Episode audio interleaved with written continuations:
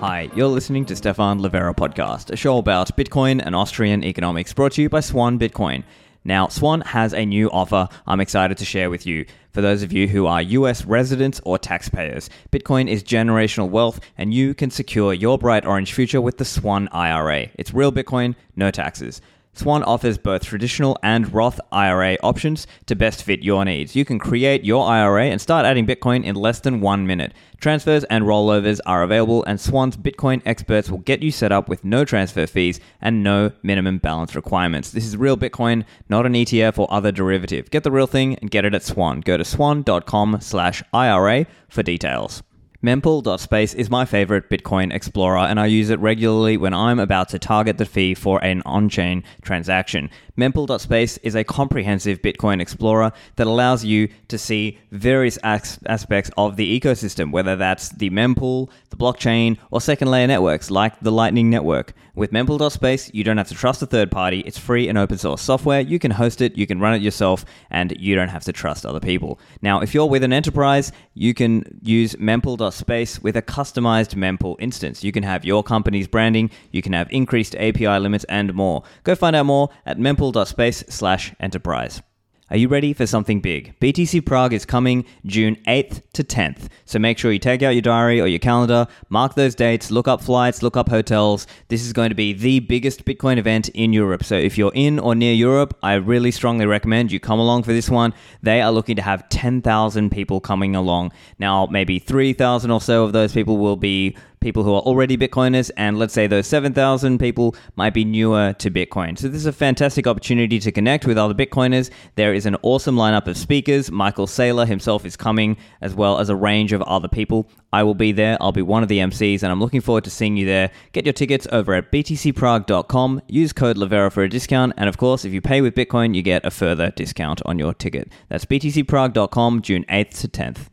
Now, for the episode today, my guest is Calvin Kim. He is a BitMEX and HRF grantee. He's joining me to talk about Utreexo. So Utreexo can massively make the UTXO set much smaller. So this could be important for making Bitcoin more accessible, making it easier for more and more people to validate Bitcoin, and potentially have some privacy benefits also. So we talk about the ins and outs of this, as well as comparison with other ideas like Assume Valid, Assume UTXO, and get into some of the details about Utreexo proofs, Utreexo nodes, and all kinds of stuff. So I hope you find this one educational.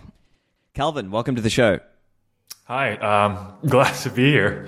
Yeah, so I'm excited to chat. I think this is going to be an interesting one for listeners to learn a bit more about Utreexo, Bitcoin scaling, and ideas like this. I know you've been working on this for a little while. Can you just give listeners a bit of a background on yourself? Who are you and what are you doing in this space? Okay, so my name's Calvin, and I'm currently working on the Utreexo project with the grant from BitMEX. I've been doing that for about 3 years now. I've been involved with the research of the project. Now I'm more involved in the implementation of Utreexo into an actual Bitcoin node. And in a few months, we're hoping to release something that normal users can use. So I'm excited about that. Fantastic. And as I understand, this could help make it easy for people to use Bitcoin in ways that maybe can reduce the download size and reduce their bandwidth requirements. But we'll get into some of the details. So I guess let's just start high level. What is Utreexo? Right. I want listeners to take away one thing. Utreexo is just a fancy Merkle tree. Okay. It's just a fancy Merkle tree. And if I go into a little more detail about that, so let's just start from the beginning and let's just talk a little bit about Merkle trees. How I would like to look at Merkle trees is it's just a black box, and if I could put in items to this black box, and then it'll generate something, it'll generate results. And if I keep that result, people can prove to me that this item existed in the set. So I guess an easier example would be like if there's an event, and let's say there's a guest list. And if there are 4 people on the guest list, what I can do is I could make a Merkle tree out of that. And then I could only keep a very compact summary of the guest list. And each of the guests can prove to me that they're actually on the list. So if it's like a guest list of Alice, Bob, Carol, and David, Alice can prove to me that she's on the list, but I'm not keeping the entire list. So normally what you would do is you would have like on a piece of paper or something, it's like Alice, Bob, Carol, David. But I wouldn't necessarily keep all those four elements. I just keep this one compact summary, and Alice and everyone else brings me a proof that they're on the list. And I can verify that proof and just check that, okay, this person is indeed on this list. So that's something a Merkle tree can do. And this is really useful for, well, in Bitcoin, it's currently used to compactly summarize the transactions in the block. And we commit like this compact summary into the block header. And that's how we know, okay, this is, these transactions in this block are indeed connected to like this proof of work. And so that's like Merkle trees. That's how it's being used in Bitcoin currently. So I said Utreexo is a fancy Merkle tree. Why is it fancy?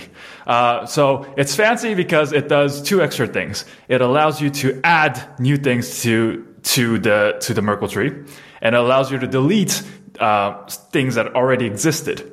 So going back to the example of like the guest list, so it's like Alice, Bob, Carol, and David. Let's say, hey, I also want to invite Stefan as well. Like I think he's kind of cool, so I want him in the party. And so with the Merkle tree, you would actually have to recalculate the entire thing. So thinking of Merkle tree as a black box, now we have to get five elements like Alice, Bob, Carol, David, plus Stefan into the black box. So to add things or to delete things from the list, with the typical Merkle tree, you'd have to have the entire thing again. With Utreexo, you don't have to do that. You just need the compact summary, and only with the compact summary, we can still add and delete things. So with Utreexo, if we were to use the guest list example again, but with Utreexo, we don't need to do it all over again. We just need to get our compact summary and then add stuff onto the list. Right. So we can think of it like the compact summary plus the differences rather than recomputing the entire thing. Yes. I would love to have a whiteboard and go over it, but it's kind of difficult to do that over. Yeah, sure. Yeah, but I mean, let's try to put it in simple terms. So I guess today, when you run your Bitcoin node, it's probably over 550 gigabytes. Now, there is a thing called pruning. People can prune the Bitcoin node and, let's say, 5 gigs of space. And generally, that they are holding what's called the UTXO set, the unspent transaction output set. Right. And so, as I understand UTXO, it's kind of like we could dramatically bring that size down to a few kilobytes instead of, say, 5 gigabytes as an example. And so then it would be easier to, let's say, have a Bitcoin wallet and connect it with a Bitcoin, like kind of like a cut down version of a Bitcoin node, let's say. So could you just break that down for us? Like the difference between, the archival node storing everything ever, then let's say, the full node, like prune node, and then like a Utreexo node, if you could explain that for us. So a Bitcoin node has like different modes per se. So you could be an archival node and have the entire history and have the entire blockchain and also have the UTXO set. So that's one thing you can do. The UTXO set being all the currently available Bitcoins that can be spent. But what you also can do is you could just delete the historical blocks from your computer, your node. And so you could only keep the UTXO set. And you could still validate new blocks that are coming in because you already know which Bitcoins are available to be spent. And that's all the data you would need. Utreexo take this a step further and says, so we're now shifting the burden. So, let me get into this, example. So, I like the guest list example. So Alice, Bob, Carol, and David. Currently a prune node keeps all of the list. So if we were to imagine like Alice as UTXO1, UTXO2, UTXO3, UTXO4, I have to keep everything in order to verify new transactions and new blocks. What Utreexo does is I don't want to keep your transaction. Like, I don't want to keep that. You prove to me. I only want to keep the compact summary. You bring me the proof and you prove that you are indeed in the UTXO set. So it is a shifting of the burden from the node runner to the person that is making the transaction. What this allows us to do is this allows us to compactly summarize the UTXO set. So as you said, it makes so you can now have a node that is a kilobyte because one, we get rid of the blocks because they're historical blocks, and then two, we can also get rid of any UTXO that we don't care about. If it's not my UTXO, I don't keep the proof for it. I don't keep that data. And so I just keep my things that I need to prove to others. And others should prove to me that they exist in the UTXO set, or the coins that are trying to spend exist in the UTXO set. Yeah. So as we were saying, it's like this guest list or club example, and say, I want to get in to the club or whatever, and I need to prove to you, oh, hey, my name's actually on the list. Right. Here's my proof. Yep. And you can then check, so you can see, Stefan's, he's got his name is on the list, so he's allowed in. Right. And in this analogy, what we're talking about here is the Bitcoin network allowing you to spend some coin. That's right. Kind of what we're talking about here, right? So could you also, I guess while we're here, it might be also good to spell out the difference or contrast with other ideas such as Assume UTXO or Assume Valid. If you could explain, I think, the Assume UTXO, is there any relation? How are these ideas different?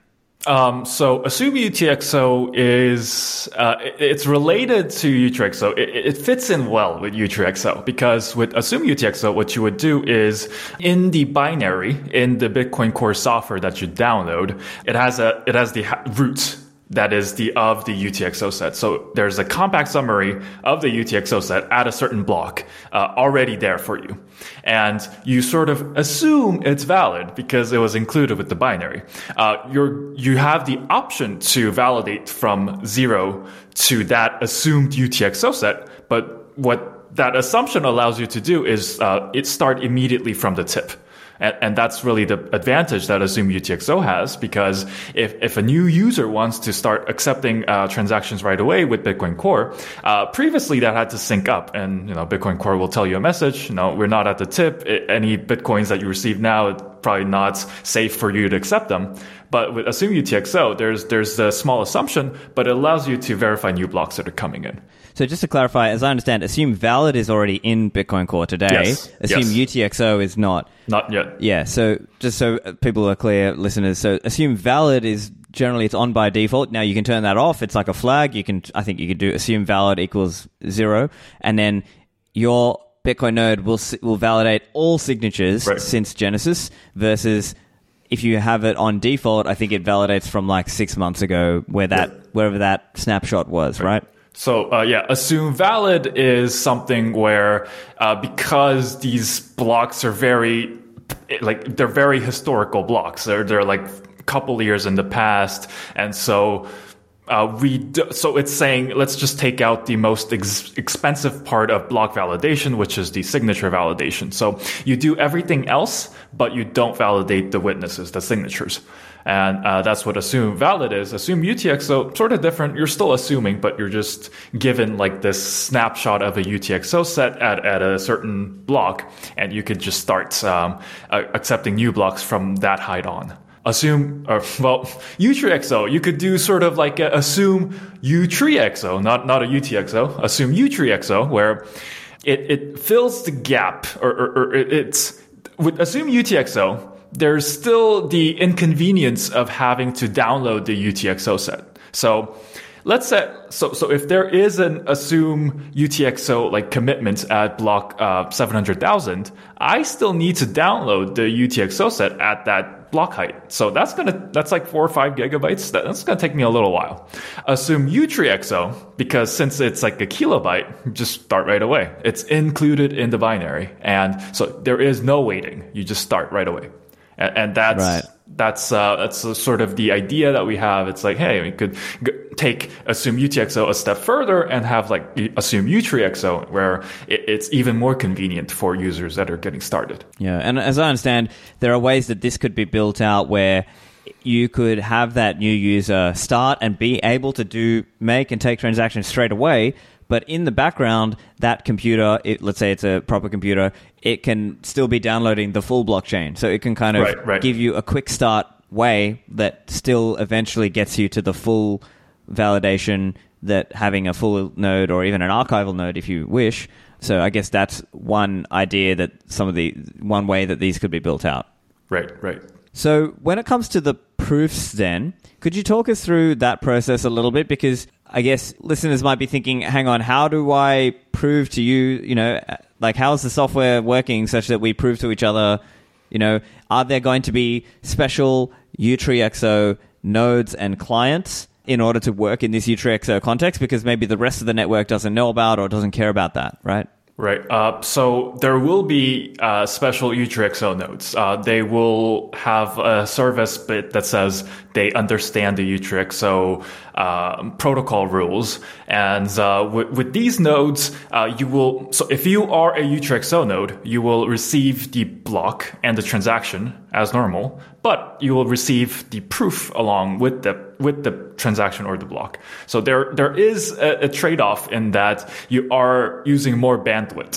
So it's not free, but we think it's a very good trade-off because the advancements in like the internet speeds, it's there. We just need infrastructure for that. And whereas like disk IO, like the disk speeds, they're not really improving that much, or like the storage, I guess, costs. I could get in. So there's a couple things that I'm just juggling in my head, and I could get into them. Yeah, but if you could just contrast then for people, let's say, I guess what you're getting at is the difference between running just a standard archival full node versus running that plus also being Utreexo aware. If you could explain that for us, maybe, and then we can go from there. Okay, so in the Utreexo setting, you would have you can have Utreexo nodes that are actually archival nodes. You can do that because Utreexo, the only thing it applies to is the UTXO set. So if you choose to, you can keep the entire history of the blocks, but choose to prune the UTXO set. So You would still be like a 400, 500 gigabyte node, except you wouldn't have the UTXO set that's like 4 to 5 gigabytes.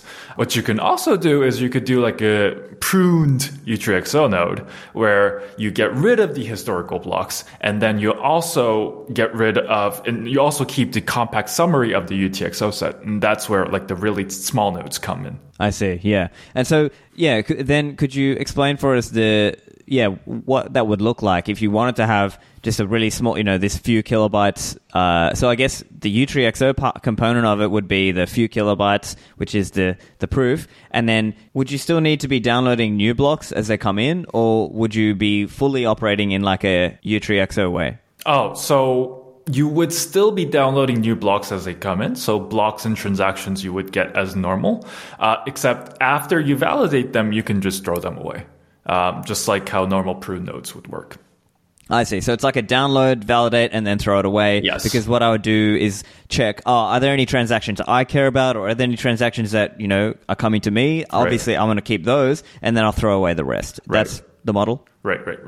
So it's just pruned nodes on steroids. Okay, gotcha. And so there's all kinds of, like, I think this could really open things up in terms of how many people could run a Bitcoin node. And that's, I presume, that's the idea, right? The idea is right now today, there's a lot of people who don't run a Bitcoin node, right? And we know, if you look at the numbers, it's probably something in the, at a guess, tens of thousands, 50,000, something like that, probably around the world today. And we're talking, maybe 40 or 50 million people today who hold some UTXO. So it's kind of like we're talking a small number of people. And so potentially this could increase the availability or the access for that. So could you elaborate a bit on that? That's one of the benefits that I think Utreexo brings to Bitcoin users. There are several benefits I would like to get into, but the one is that, hey, nodes are now easier to run. It's easier to run because, one, you could do like an Assume Utreexo thing and just get started right away. Two, just the fact that the node is so small allows us to put nodes where they really couldn't live before. And one of the ideas that we've had was, hey, you could actually feasibly have a node running in your browser as a browser extension. So you could just have in your Chrome or Firefox, you would just download a browser extension, and that's your node. And every time you use your browser, your node is on. And so you could feasibly do that. Another thing you could also do is have a node that is bundled with the wallet clients. And so you could have something like Blue Wallet, but Blue Wallet is downloading actual blocks, and it's actually verifying. And it's small enough that it could fit inside it. So with the current Bitcoin set, with the current Bitcoin UTXO set, it's like 4 to 5 gigabytes. It's not feasible to have that as a browser extension, or like have it embedded in some app. With UTXO, you can, and so that's one of the advantages that I see that brings to Bitcoin users. And another thing that I do want to mention is that with Utreexo, it's possible to have not a node, but a client software that validates blocks. So it's a fully validating client software. So we know, as you've said, there's only so many people running nodes. And if you don't run a node, someone's going to have to run a node for you. And that takes away the qualities that we like about Bitcoin. And so if you really want those qualities, you need to run a node. But so the idea here is, what if you can validate blocks and you can validate transactions? So you won't necessarily relay them. So you won't be helping others, but can you just validate them? So you gain the properties of Bitcoin that really is useful. And with Utreexo, you feasibly can. And so you wouldn't necessarily be broadcasting transactions or broadcasting nodes. You would only be listening from, it could be a server, or it could be from a different nodes, like it could be a P2P network, but you can get blocks and get transactions and validate them. And I think that has a real use case. And I think that will bring the security benefits and the privacy benefits of running a node into people that really can't either, they don't have the technology, they don't have the knowledge to do so, or they're just not bothered to do so. Right. And so, coming back to that example with a browser Utreexo node, yes, would that also work in a Lightning context? Basically, I guess the question I'm asking is, can Utreexo work alongside a Lightning user? I have talked to a few LDK people about this back in Atlanta last year at the Atlanta conference. TavConf. Yeah, at the TavConf, and I'm not quite familiar with the requirements that Lightning nodes have from a Bitcoin node. But what I did hear was that something like LDK has the option to connect to like an Electrum background. So if you have some sort of like Electrum server thing running, you can connect LDK to that, and then you'll just have like a Lightning node working. What I am working on, and what the release that we have, the release that we're doing in a few months, what it will include is the option to have an Electrum server going for you. And so it'll be something like an Electrum personal server where it won't index every single address in the world. It's just, it'll index your address. So you'll give it like your pub key, your extended pub key, and it'll generate addresses, and it'll keep track of your addresses. And so feasibly, yes, you could, because it will support the, it'll have Electrum support out of the box. You can connect, your Lightning nodes to it, or like something like LDK to it, and have it working that way. Right, I'm not quite sure how. Yeah, so my Lightning knowledge is not good enough for me to answer, hey, like, will this work? Would it work with Lightning or not? Yeah. But, I mean, it might make more sense in the on-chain environment than, let's say, yeah, you just want to be able to quickly, I guess. In this example, if you're trying to have it with a browser, you might not really want the private keys in the browser, but right, it might be like a watching thing, or it might be like a way for you to, in the same way that you have like Specter or Sparrow or one of these things where the hardware device is is separated from the but the wallet or the let's say the transaction viewer is, it could be in a browser, let's say. Right. Maybe that's an example of how it could look. So I guess if it's a few kilobytes, what we're talking about is in the Utreexo world, let's say we're doing Utreexo, it's a few kilobytes or 1 kilobyte. Does that mean you also need to store every transaction you're involved with. So that's kind of the real storage requirement. So there is a catch to like the kilobyte thing. The kilobyte only is only for the UTXO set. So like the UTXO set that was 4 to 5 gigabytes, it's now a kilobyte. The real kicker, the real problem is that the headers are bigger than a kilobyte. Like the entire headers that you would download. That's bigger, like your peer database, like you keep a database of like which peers you're connected to. That's bigger than a kilobyte. If you have like an Electrum personal server going, you're keeping the relevant transactions and the relevant information with them. And that's way bigger than a kilobyte. And so there is a catch, yeah. So the node itself, yeah, it's a kilobyte. But if you want to do like, I guess stuff like wallets or be able to actually use the node so that you can connect your wallets to it, yeah, it's going to be bigger than a kilobyte. I see, yeah. So where do you see the most practical uses then? Is it mobile users? Is it, just random web users? Like where is the most practical use case going to be for Utreexo? I'm really excited about like the client-side Bitcoin validation part. And so, because we don't really have that at the moment. It's like, hey, go run a node. But I can't tell my mom to go to run a node. I don't think she'll be able to. It's very difficult for there are people that would benefit a lot from the properties that Bitcoin has. But you don't get those benefits if you don't run a node. And that's a real deal killer for a lot of people. And I think that's stopping a lot of people from actually taking advantage of the properties that Bitcoin has. And so I think that the client aspect of Utreexo is something that I think is really exciting and something that I think will help a lot of people. Okay, great. And so let's talk a little bit about the trust assumptions here. So could you help us understand what kind of trust assumptions a Utreexo user is making versus not using Utreexo? So Utreexo is a full node. I think people sort of confuse this a lot and think Utreexo is like an SPV thing. It's a full node. It has the same security as a full node, but it's consensus-wise, like code-wise, it's a little different. So a normal Bitcoin node, when it stores the UTXO set, it uses something called LevelDB. So it uses a database and it uses something called LevelDB. So consensus is sort of defined partly by LevelDB. And I'm not saying that there is, but if LevelDB has a bug, then, and let's say some UTXO doesn't exist, then that is consensus by definition. With Utreexo, you don't have that assumption, but you have the Utreexo proof model assumption. So it's different.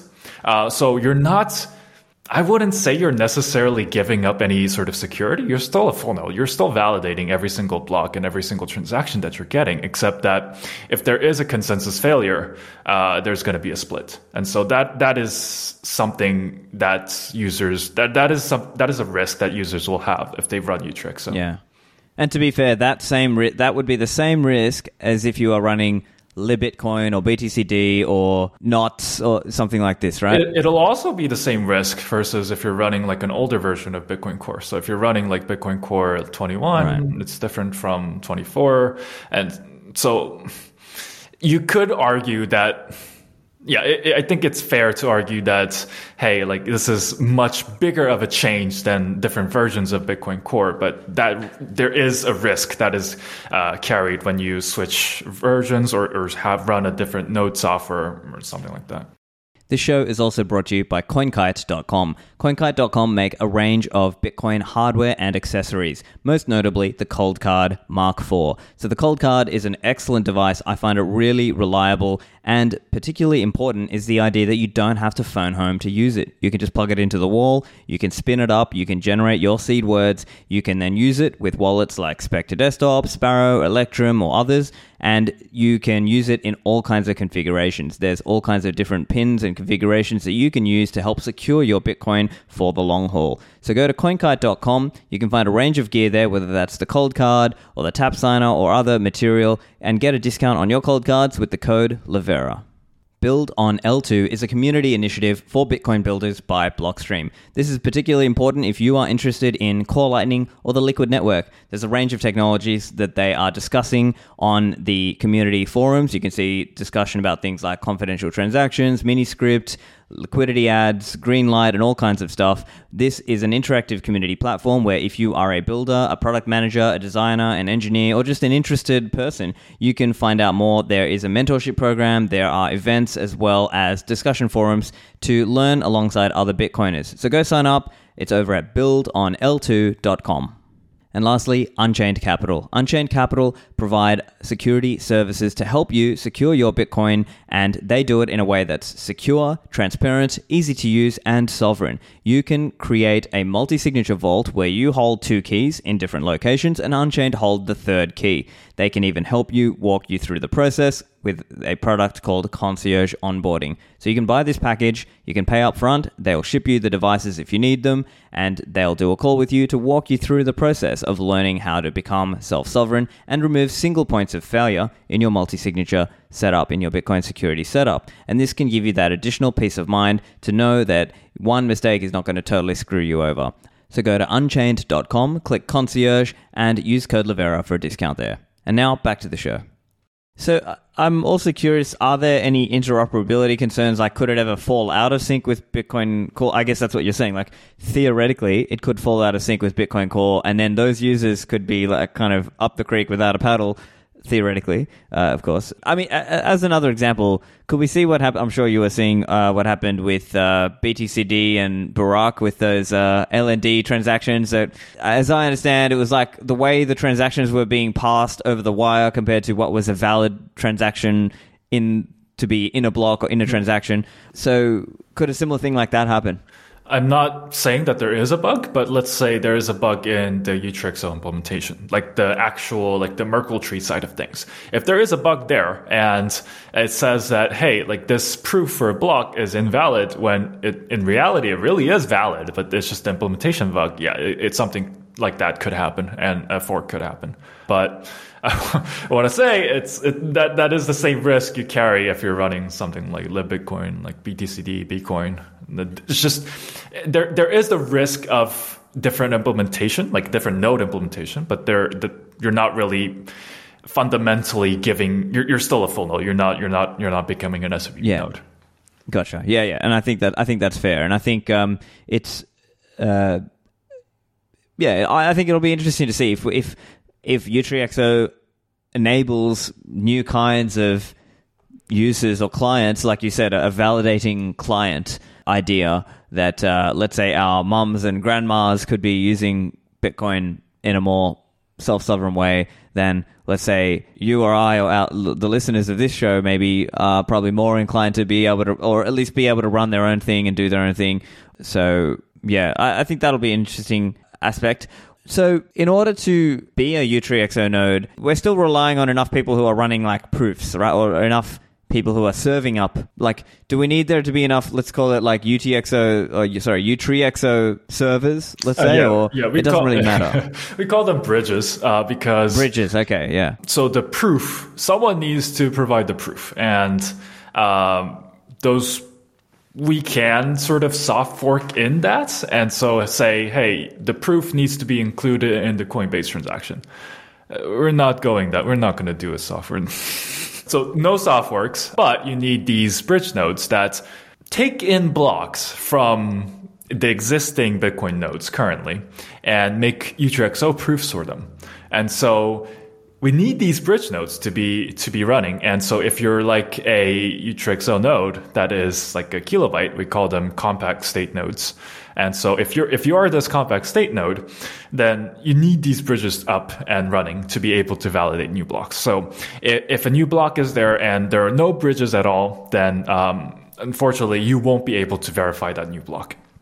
So there is a new data availability sort of a trust assumption.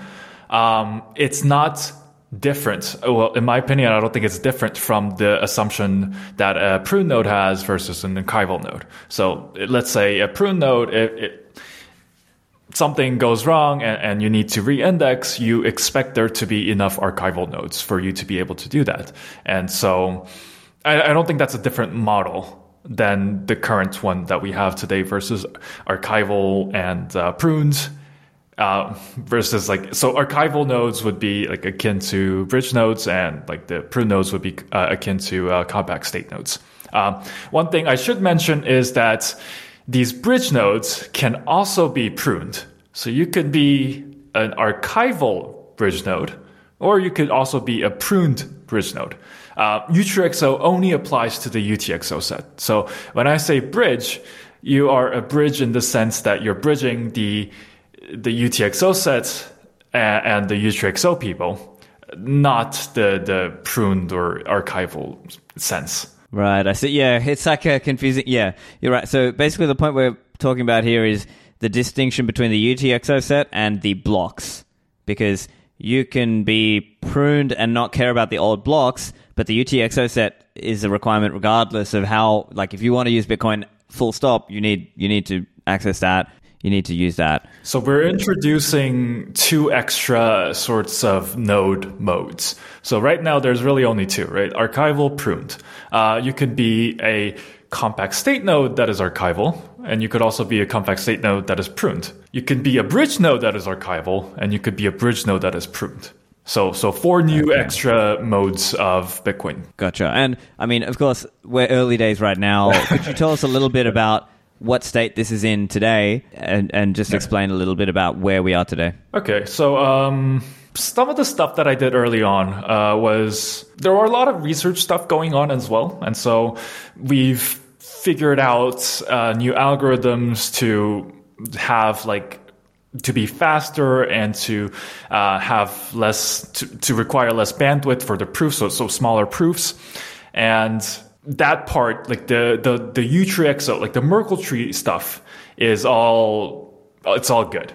We're good to go. And I haven't wrote up a spec for it. I haven't wrote up a bit for it, but we are able to write a bit for it. Everything is complete. What is not complete is the P2P layer part. And so how like the messages would work. So how would a block message look like with Utreexo proofs? How would a transaction message look like with Utreexo proofs? That part hasn't been fully fleshed out yet, and that is what we're still working on. But besides that, everything is really complete and good to go. Okay, yeah. And so this is, I think I saw an email on the Bitcoin dev list. You said using service bit 24. So this is the idea to start in the test, testnet and signet. And so the idea is eventually, like once it's all good and let's say it goes to mainnet, all the nodes are just out there and they can easily talk to each other just through the peer-to-peer protocol of Bitcoin in a decentralized way. That's the goal, right? Yes, that is the goal. Okay, great. So in terms of, timing, could you tell us what are you looking at in terms of like having you mentioned a binary? Yes, that's going to be available for people. Actually, we could have just released something months ago, but we're just like, okay, it's just a node. It's not doing anything for users. It's not like that you could connect your wallet to it or whatever. And so one of the things that we were talking about was that, hey, we really need some sort of a wallet for this. And so what I've been working on for the past few months is this Electrum server that connects to a watch-only wallet with the binary. So when you start up the node, it'll ask you for like extended pub key. And if you give it that extended pub key, it'll take that in, and then it'll create like this Electrum personal server. And you could connect any sort of wallet that uses the Electrum protocol. So I've been testing on Nunchuck and the Electrum wallet. There's some kinks still to be worked out, but most things are working. And so we're not quite there to the finish line yet, which is sort of disappointing for me to say, but we're getting very close. And it won't be something like, hey, like this is out there and no, it's just a node that doesn't do anything useful. It'll be something where, hey, like if you run this, you'll obviously have to be a power user because it's just the binary, and you'll have to configure like the port settings and like port forwarding and stuff. But For power users, you could really play around with this. And so at the moment, I've had Signet connected, and I've been using the Nunchuck wallet and the Electrum wallet, and I've been able to send broadcast transactions, receive Bitcoins, and fully be able to prove them. And so, to be fully able to validate them, sorry. And so it's working. I'm excited. Excited to get these in the hands of users soon. Yeah. And one other question: when it comes to putting in an extended pub key or XPub, can we also do like multi-signature? So let's say I'm running a 2 of 3 multi-signature. Do I need to put in all 3 public keys, or like how would that work? You would need to put in all 3 public keys. Like an output descriptor, as an example. Yes, right? I've not had the time to deal with that yet, so it's not supported. Only single SIGs are supported, but eventually the goal would be that you could do that kind of thing. Yes, yeah. Yes. Okay, gotcha. Yeah. Okay, cool. So I guess what we're seeing is this could be like an Electrum personal server model. And so, as we said, it's an availability concern. So it's not a trusting concern. It's a data availability of, are there enough bridges? Or so I guess, let me make sure I'm understanding this correctly. If we want to operate in a Utreexo model, let's say I'm just an average user and I'm not really able to run a full Bitcoin node today, and I'm like, oh hey Calvin, this sounds cool. Let me do this Utreexo thing. Let me be a compact state node. What I'm relying on is there being enough bridge nodes, right? That's basically what it is. Are there enough people running nodes so that I can get proofs for them? Gotcha. That is your concern. Right. And so let's say I'm that user and I want to do a Utreexo compact state node and I want to run a kind of an equivalent of an Electrum personal server. That's the concern. It's just as long as there's enough bridges. I presume you're going to run one and there'll be a few other enthusiasts who are running the bridge nodes to kind of be the seeds to get it started or get people, help people start. And then the goal is that more people can be a client-side validating, or like a validating client is probably the best term to use, right? Right. Okay, great. So I should add one thing. I've seen this data availability concern a lot. And one of the things you can do to solve this problem is you could just software get in. And so you just make sure every node is carrying the proof and have the proof inside the Coinbase TX. And so you can solve it by just forcing everyone to keep it if the demand really gets high enough. If the community wanted that, and let's say there was lots of users who use Utreexo compact state nodes, then maybe there would be a discussion in the community of, hey, do we want this? Because as I understand, it would only be a little extra data and a little extra computation on the full nodes, right? It's so full clarity. It's not a little extra data. It's 1.8. So if a block is 2 megabytes, the proof will be somewhere around 1. I mean, it depends, but it'll be 1.3 megabytes or something. Okay, gotcha. Okay, so it is a rise or an increase in the bandwidth, let's say, and the storage. Yeah. So that's what the bridge node has to take on, let's say, so that the compact state nodes can be served the data. So I want to make this clear as well. And so you could be a compact state node and be an archival node and have the proof stored for historical blocks. Bridge nodes, the only thing they do is, you can be an archival bridge as well, but bridge nodes, their role is to convert in a world without, if we started at Genesis with Utreexo, we wouldn't need bridges. But since we didn't do that, we need these bridge nodes to generate proofs for incoming blocks, because blocks are created without Utreexo proofs. So we need some of these nodes to create those proofs. And once those proofs are created, CSNs can store it, the compact state nodes can store it. And so for historical blocks, you can either be a bridge node, you could be a compact state node, and have the proof for that block. It's only for generating new blocks and new transactions. So it's only for generating proofs for new blocks and new transactions. And one other thing I've seen, so some of the blog posts and things I've been looking at, it seems to, maybe this is just done for the sake of example. Maybe you could help explain that for me. It's showing at block 600,000 and block 700,000. Is there a reason for that? Or is it just more in Utreexo, let's say we're in Utreexo world, are they generating a new proof every block, or is it only like certain big blocks and then they calculate a difference? Or how can you explain that for me? So I think you might have read like the BitMEX blog post, but yeah, there was a blog. I think it was called "Out of Order Block Validation." So that was a fun researchy thing that I've did during my first and second year of working on the project. And so to answer your question first, for every block, a proof is generated, right, but gotcha. But we also have the option to generate a proof at like every intervals of 10. So like at block 10, we generate a proof, but we've generated a proof and you as a compact state node have to cache things in between. So that's like a caching optimization. It is not fully fleshed out. So there are also ideas that we have to reduce the amount of bandwidth that nodes have to, that they have to burden. And so I think some of that might be related to that. But okay, yeah, that's probably my confusion. Okay, gotcha. Yeah, no, thank you for clarifying. Okay, cool. Yeah, so I wanted to get to like the out of order stuff, and so one of the fun things that we figured out you can do is if you have like these tiny states, like the tiny UTXO states, what you can do is you could just start validating blocks from that point on. So if I give you the UTXO, like the UTXO roots, we call like the compact representation. If I give you the roots at block 500,000, you can start validating blocks.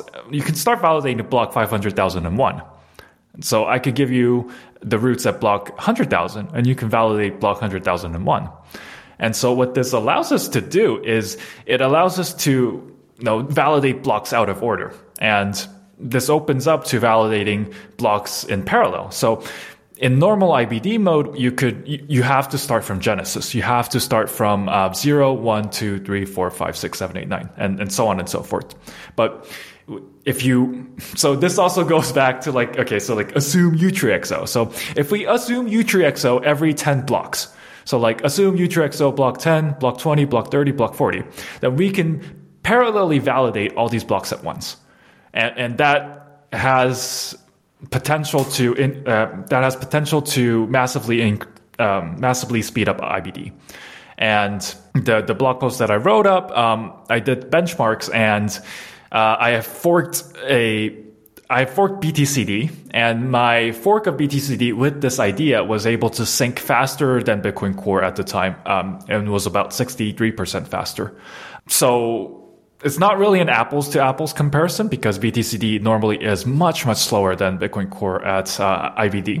And so, have the same thing in Bitcoin Core, and it'll be able to dramatically speed up how long IBD takes. Okay, gotcha. So this is like extra credit, right? This is kind of separate from the base Utreexo idea, right? Just to be clear what we're talking about, right? Right. Yeah. Okay. So, do you see any other, I guess, implications for the, the community, the ecosystem of people using more people? Let's say lots of people start using Utreexo. Do you think that changes any other dynamic about Bitcoin, or not really? It just means more people can validate. The problem that I see today is that not many people are getting the benefits of being self-sovereign. Like, the whole point of Bitcoin is that, hey, it's you can validate. It's like you have this like the supply limit, and you can validate this limit. But if you're not running a full node today, you're not validating those things. You're trusting a third party to do that for them, and so you really, really want to run a node if you want to take full advantage of all the properties that Bitcoin gives, and so. What I think Utreexo will allow people to do is, hey, if I want mom to have be self-custodial and be self-sovereign, hey, mom, go download this app, and the app is a wallet, but it doesn't reach out to like a Electrum server and you give all your data to them. Except what you would do is you would just download blocks as normal, and you would have all the advantages, all the advantages that you would get with the full node, in that you validate everything, you have the privacy and those things. And so I don't see Utreexo as something that changes fundamentally how people perceive Bitcoin, but it brings the existing qualities of Bitcoin to more people. Yeah, that's a great way to explain it. And I think it is also worthwhile elaborating a bit on the privacy benefit, because could you explain a little bit about that? Like, I guess today, right, if somebody is using a public server, or I guess, look, a lot of people today, they leave their coins with an exchange, with a custodian, like that's like the worst of all worlds. Then maybe the next step is people just get a wallet, and that wallet is calling out to somebody else's server. So I guess in a Utreexo world, do you see privacy benefits for those average users? Yes, and that's because, so yeah, the worst case, you're on Coinbase or any other centralized exchange, and they have all your information. They KYC'd you. They have they know everything about you. They know your face, your address, whatever. That's the worst. I guess like a step up from that is, you know, self-custodying your coins. And that's good because now, okay, Coinbase just can't, or like the centralized exchange just can't run off with your coins. That's good. But you still have like the privacy implications in that for most wallets, they just connect to a public Electrum server. And what you would do is you would give that Electrum server all the addresses and like all the, here is all the addresses that I control. Please tell me if I have coins. And hey, okay, so the server tells me I have coins. Okay, please send me the transaction. And you're revealing a lot about you. And this is also sort of a speculation, but like we know, like something like chain analysis is running a lot of Electrum servers because it allows them to track. It gives them extra tool. That's an extra tool for them to, you know, break people's privacy and keep track of like who owns which address. This IP controls this, and you know, and it's very. It's not good in the privacy perspective. Yeah, so I think that's probably an angle that you could really get out there and promote. You could sort of say, hey guys, look, many of you currently today are just giving up your full privacy when you use Bitcoin, whereas if we had Utreexo, you might be more private from Chainalysis and other surveillance entities out there. And I guess another thing that I could mention is that Electrum protocol depends on SPV proofs, and so you only have SPV security. It means that if enough miners are dishonest, then they could have a longer proof of work chain, and then they could fool you with that. They could potentially fork you off from the main chain. So you would be so an SPV proof. You're really trusting the miners. With Utreexo node, you no longer have that assumption because you're a full node. So you also get that additional security benefit. Gotcha. I'm also curious if, I don't know if you've run any benchmarks on comparisons of the overall bandwidth. So let's say to be a Utreexo node, or in this case, I guess a Utreexo bridge versus merely being a Bitcoin archival node with like not caring about Utreexo at all. I'm curious if you have any numbers for us or any... I don't want to... Well, I have concrete numbers. But I don't want to say they're final because there's a lot of optimizations that are ideas at the moment that we haven't really got to implementation. We haven't really got to implementing them yet. And so at the moment... the worst possible during IVD is 2x. So normally you would download like 400 to 500 gigabytes. With Utreexo, you would be downloading like 800 to 900. It's a little less than that, but it's like about 2x. So that's like the maximum. It's like, hey, how much worse will it get during IVD? It's like 2x. When you're all synced up and when you're receiving transactions, the worst case is you receive... So if receiving a normal transaction is like 100%, you would be doing 400%. So let's say if like a transaction is, I don't know, a kilobyte, then it's like you'll be getting 4 kilobytes instead of 1 kilobyte. Okay. So that is the absolute worst case. So I want to re-emphasize that there are many, many optimizations that we haven't implemented yet.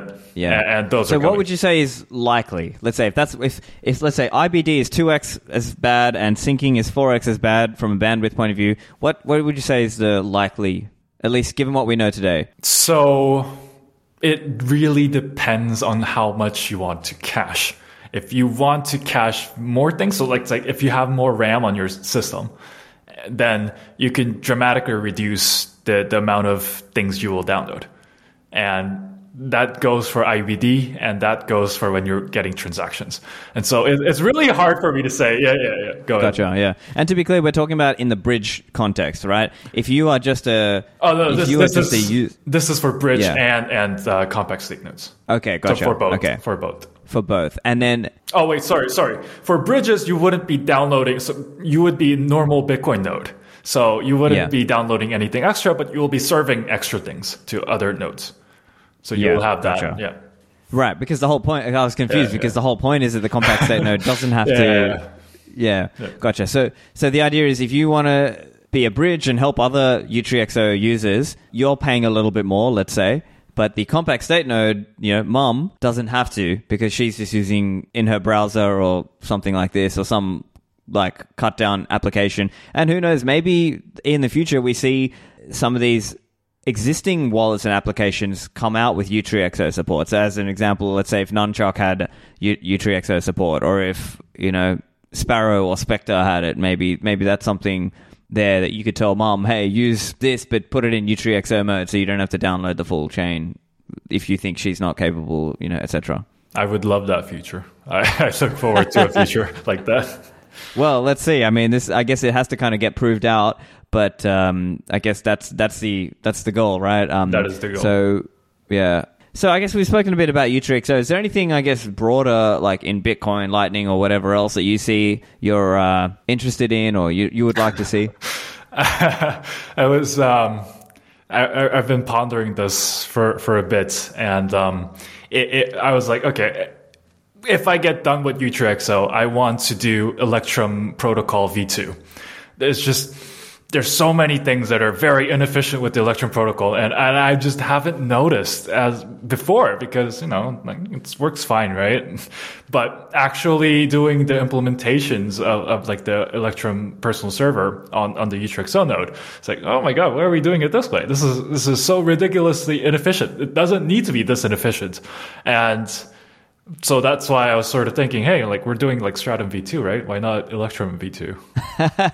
So what kind of improvements do you see? Like, would it be like at the indexing size or at the bandwidth level, or what? All levels. It's like you don't need to send. So one of the things that I think is really frustrating is that when you ask to the Electrum server, like how much Bitcoins do I control?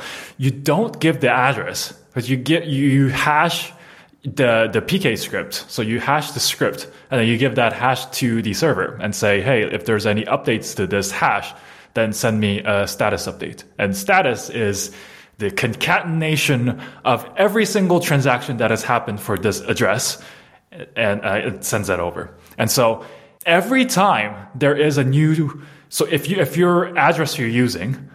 and you're running an Electrum server, you're hashing all this thing every single time something new happens. And so for this address, if something like if a transaction happens in the mempool, that is a hash. If all these transactions get confirmed in the block, that's more hashes. And so and this hash really only provides very little data. It provides whether something happened or something didn't happen.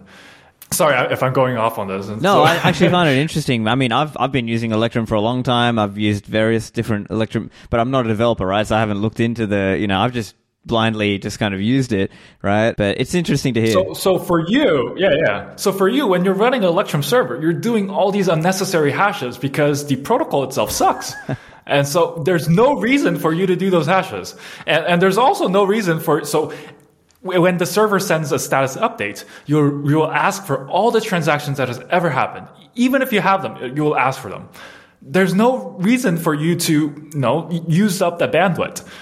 And so this is the stuff that I see is very annoying, and that could use just to overhaul and do like an Electrum V2. So that's probably what I would want to get to once I get finished with Utreexo. But no, that's cool. That's interesting. I mean, it's a perspective I haven't really heard, to be honest. So, hey, good on you for finding that kind of stuff. And I wonder. Yeah, I mean, part of me is thinking maybe it's like a Chesterton's fence thing. Maybe some of these things, they exist for a reason we don't understand, or they were put in maybe Yeah, but years ago, and just no one bothered to fix them. Yeah, or I guess the Chesterton's fence thing is that it exists for a reason that we don't understand. And then if you take it away, then maybe, I don't know. But I think you're probably right there. Oh, no. It's definitely not that. It's definitely not that. Okay, so they really could save a lot of bandwidth, a lot of effort, computation, I guess. Actually, one reason you could be doing that hashing is because Electrum X is meant to support Bitcoin and Bitcoin Cash. So when the protocol was originally made, it's designed to support Bitcoin and Bitcoin Cash. So it might have had something to do with that. But that's not a reason we care about, so... That's not a reason we care about. Yeah. Cool. Well, okay, so look, let's wrap up. I guess we've spoken about a lot of stuff. Let's just try to summarize and make sure everyone's following along. So Utreexo, let me summarize how I see it, and you tell me if I'm getting it wrong or right. So Utreexo, we can think of it like a way to dramatically compact the UTXO set, right, which is about 4 or 5 gigs today. Yes. It could dramatically increase the availability for people around the world to validate Bitcoin as opposed to just trusting. Yes. It could improve the privacy, but the downside is, let's say, at the bridge level, somebody's got to be serving this up, and for them, they're paying a cost in terms of extra bandwidth, extra hard drive, etc. But given what we have today, it might be beneficial overall from a privacy and a validation perspective. So I guess that's kind of how I would summarize it. It exists today in testnet and signet, but we're hoping that it can go to mainnet with a binary, as you mentioned. I'm testing on testnet and signet. There's no really nodes that are out there, but that is coming soon. Fantastic. Okay, so for anyone who wants to find out more or get involved, what's the best way to find out more or follow you online? I am on Twitter, on Calvin Alvin. That's like K Calvin Alvin with an extra N at the end. Kind of confusing. You could just search Calvin Kim, Bitcoin, and like some BitMEX thing will pop up, and you could follow me through there. Fantastic. Well, thanks for joining me today and explaining Utreexo for me and for the listeners. I hope I was articulate enough for your listeners too. No, I think you were. I think it was good. I think we'll have to. I might have to listen again, but I think it was good. So yeah, thank you. Well, I'm glad. So if you learned something there, make sure to share the show with family and friends and get the show notes over at stefanlivera.com.